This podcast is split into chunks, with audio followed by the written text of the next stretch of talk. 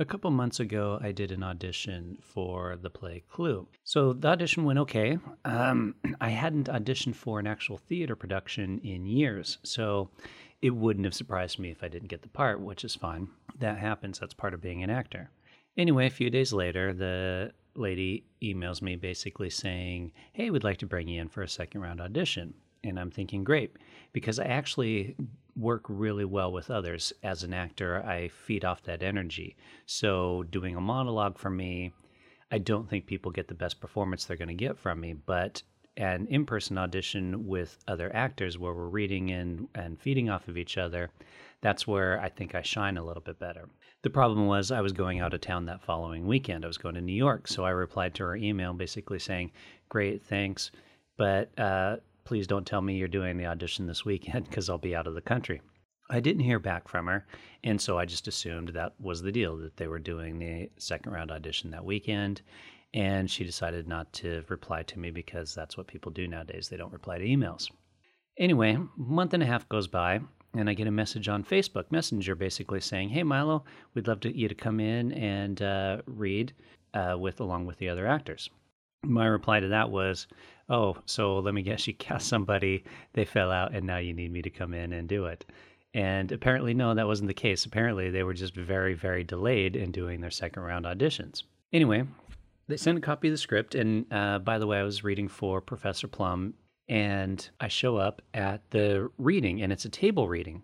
And it's basically being done that implies that we're already cast. So it was really kind of a confusing audition. It wasn't getting on the stage and reading how sometimes you do theatrical auditions and they might like read you with different people and that kind of stuff. It was a table read. So the only part I read for was Professor Plum. Nobody else read for Professor Plum. Goes well enough. You know, I flub a few lines, but no biggie.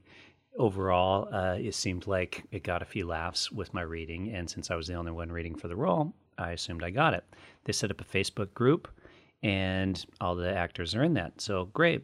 We're supposed to start rehearsing on Wednesday. Then Wednesday rolls around and we get a message basically saying they're going to have to cancel the performance and postpone it. The reason for it is I am recording this podcast episode on the 19th of March 2020. Depending on when you're listening to this, March is the height of the coronavirus pandemic. Everything's being shut down. Businesses are being shut down.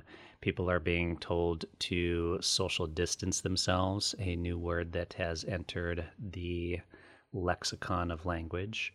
In London, where I live, they basically are shutting down theatrical productions and that kind of stuff due to social distancing. I was super happy. I get cast in a play. I haven't done live theater in forever. Mostly just doing a lot of like short film stuff for friends that are like, hey, Milo, will you be in this film? Sure, no problem which are fine and fun to do, but the reality is there is something about live theater that I really enjoy. Anyway, production gets shut down, and some of the messaging in the group is even that the theater itself might get shut down because if you don't know, a lot of smaller theaters don't make a lot of money. I know this might seem odd to the average audience goer that pays a decent amount of money to go see a play in comparison to going to a theatrical movie. But the reality is, you're only doing one performance a night versus a movie, which is showing that same film multiple times throughout the day on that screen. So it's kind of a, finance of scale to think about it. To end the story, I will probably not be doing the show. They did say that they're going to try to reschedule it for September, assuming the theater doesn't get shut down. So if I'm available in September, if they contact me again in September, if the theater hasn't been shut down in September, then definitely I'll do it. Otherwise, I'm stuck looking for the next audition.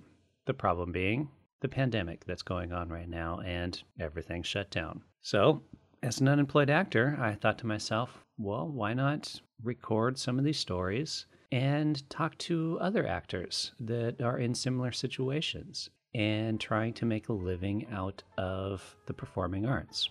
That's my intro to this podcast. I am an actor sometimes director, bit of a writer on occasion, and getting into the world of podcasting mostly because I'm sitting at home with nothing else to fucking do, and I know quite a few other actors in similar situations. So I will be bringing them on the show.